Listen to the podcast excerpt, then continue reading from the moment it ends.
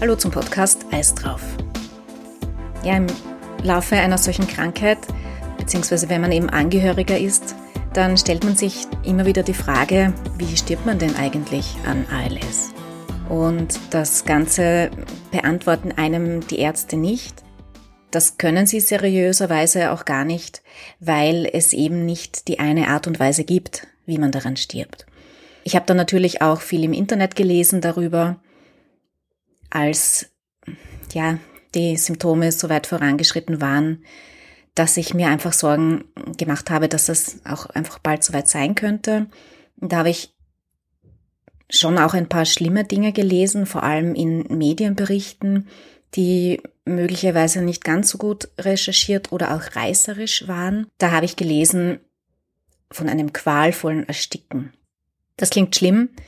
Ich habe dann aber zum Glück doch bald in seriöseren Quellen gelesen, dass in den allermeisten Fällen zum Glück nicht so ist. Also die Menschen ersticken nicht und sie sterben auch nicht qualvoll.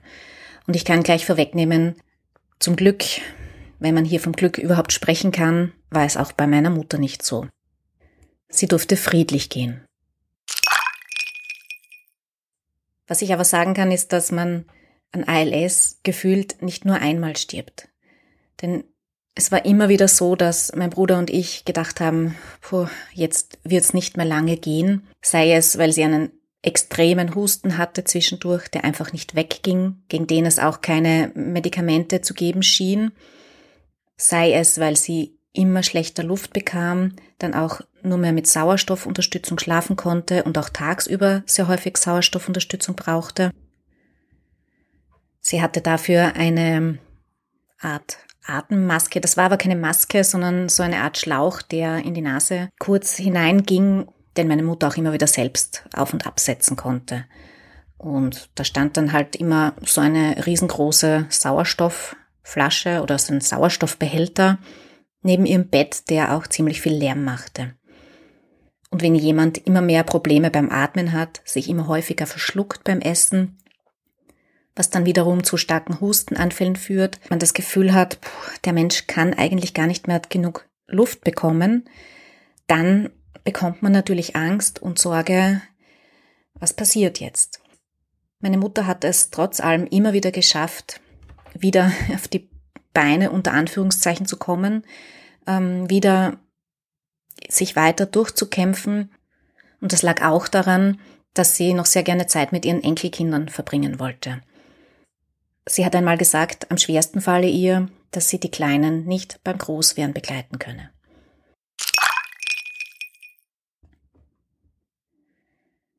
Als es dann aber auch wirklich soweit war, was wir natürlich vorher nicht genau wussten, als sie eben in dieses Krankenhaus kam, wo sie dann auch verblieb, beziehungsweise wo sie dann auch nicht mehr nach Hause konnte und auch nicht mehr wollte, da hatte ich erstmal ein wirklich gutes Gespräch mit einem Arzt und ich habe ihn auch wirklich gefragt, wie lange geht das noch, wie lange kann sie noch leben, wie lange wird sie noch leben?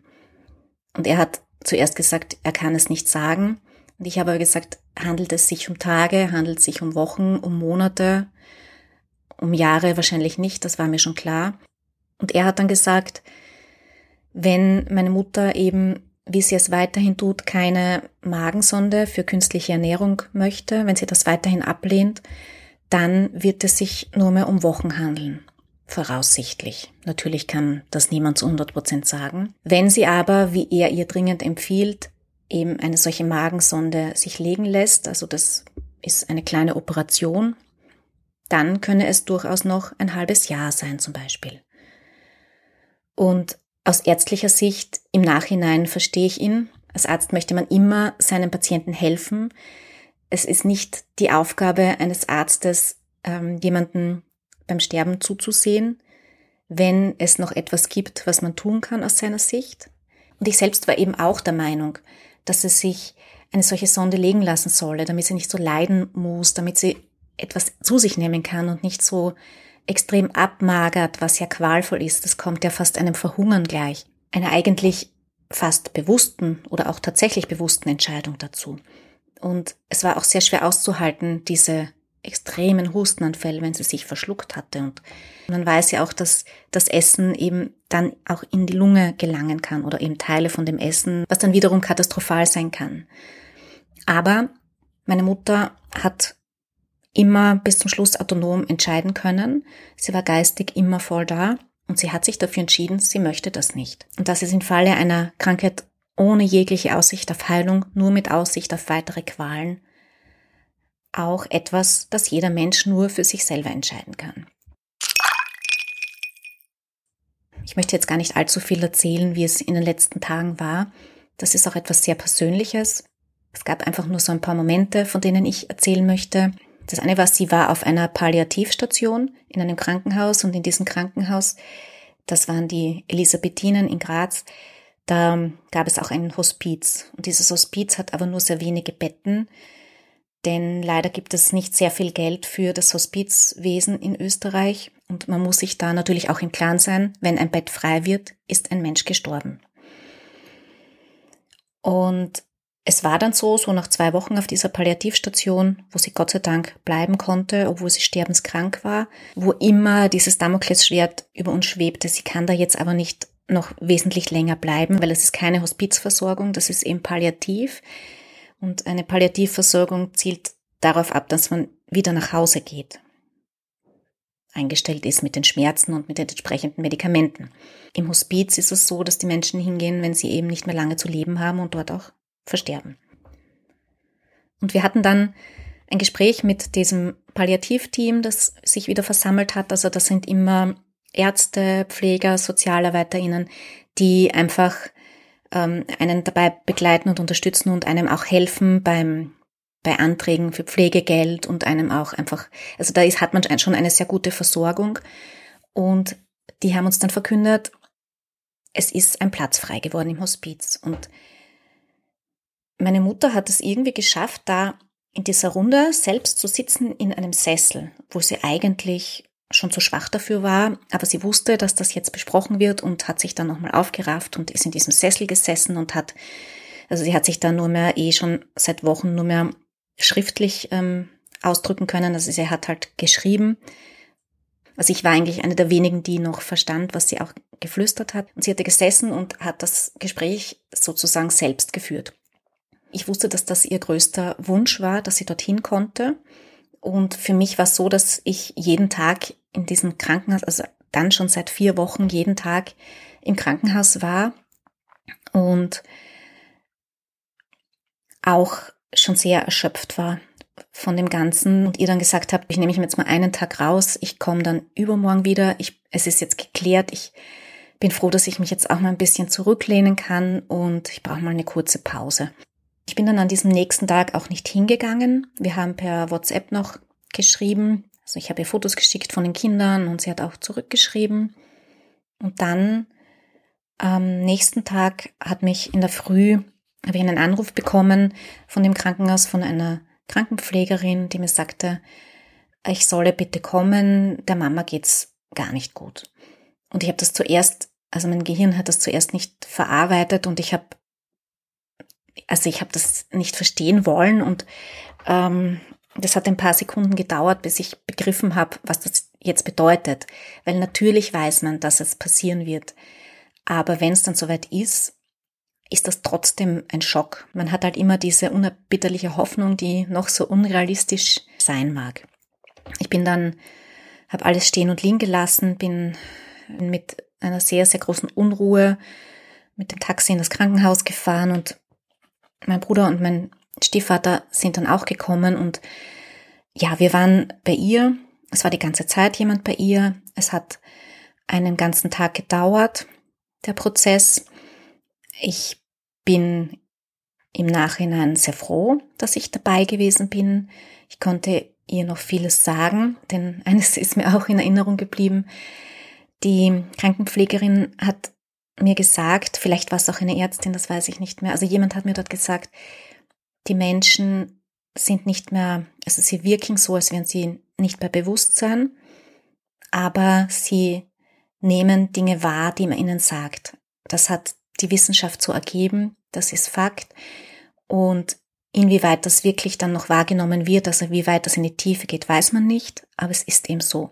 Und auch, sogar wenn der Mensch schon gestorben ist, kann er angeblich noch eine kleine Weile hören. Ja, klingt sonderbar und erschreckend vielleicht. Ich kann da jetzt auch keine Quellen dafür angeben. Es ist nur das, was mir eben gesagt wurde. Und das hat mir geholfen. Und was mir noch geholfen war, war eine junge Ärztin, die dort war, eine Palliativärztin. Sie war hochschwanger und sie hat mit mir lang gesprochen. Sie hat mit mir darüber geredet, dass ihr eigener Vater vor 11 Monaten gestorben ist und wie sie sich eben von ihm verabschiedet hat, wie sie das gestaltet hat an dem Krankenbett. Und das hat mir einfach immens geholfen.